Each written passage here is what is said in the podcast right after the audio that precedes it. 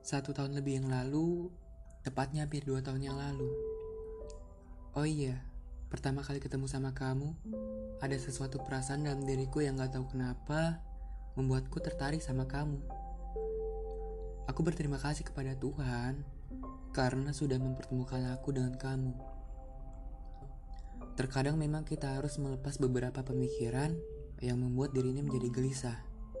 Kayak misal, apa gue ungkapin aja ya ke dia? Atau nggak usah? Dari apa yang kita simpan dan kita rasakan, lebih baik bilang duluan deh, daripada keduaan sama orang lain. Percaya deh, karena ketika kita sudah didahului oleh orang lain, rasanya itu nggak enak. Dan akhirnya malah berujung pada penyesalan ke diri sendiri.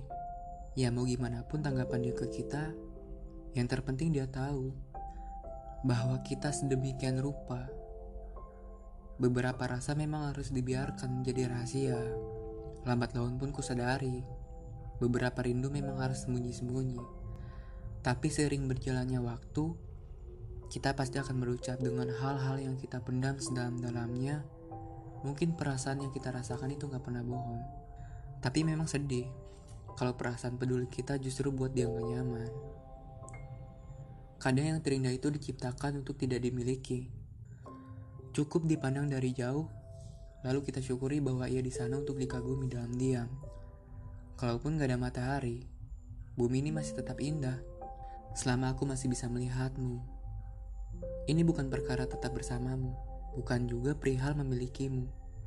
Lebih dari itu, ini tentang perasaan yang masih sama, perasaan yang hanya kepadamu saja.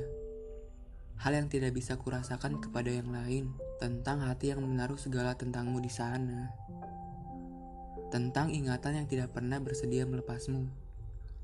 Bagaimana mungkin aku bisa memaksakan hatimu untuk menetap di hatiku, sedangkan di hatimu saja hanya ada dia. Aku mengagumimu dalam diam, menantimu dalam kesendirian, dan akhirnya aku menuju tanpa tujuan.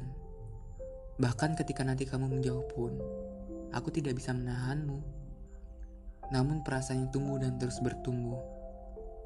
Bukan hal yang bisa kuperbuat semauku. Perasaan ini tetap terus ada. Mungkin ketika perasaan ini hilang, hanya bisa ketika kamu menyuruhku berhenti dan menyuruhku untuk mundur. Tapi itulah sebab kenapa ada orang yang bertahan sampai bertahun-tahun. Kenapa masih ada orang yang betah meski nggak lagi dibutuhkan? Kenapa masih ada orang yang tetap ingin menetap meski tak lagi ditatap? Sebab terkadang cinta itu lebih kuat dari apa pun. Ia bertahan dan tidak mau pergi. Meski tak juga memiliki, ia tetap ingin menjadi ada, bahkan pada seseorang yang menganggapnya tiada.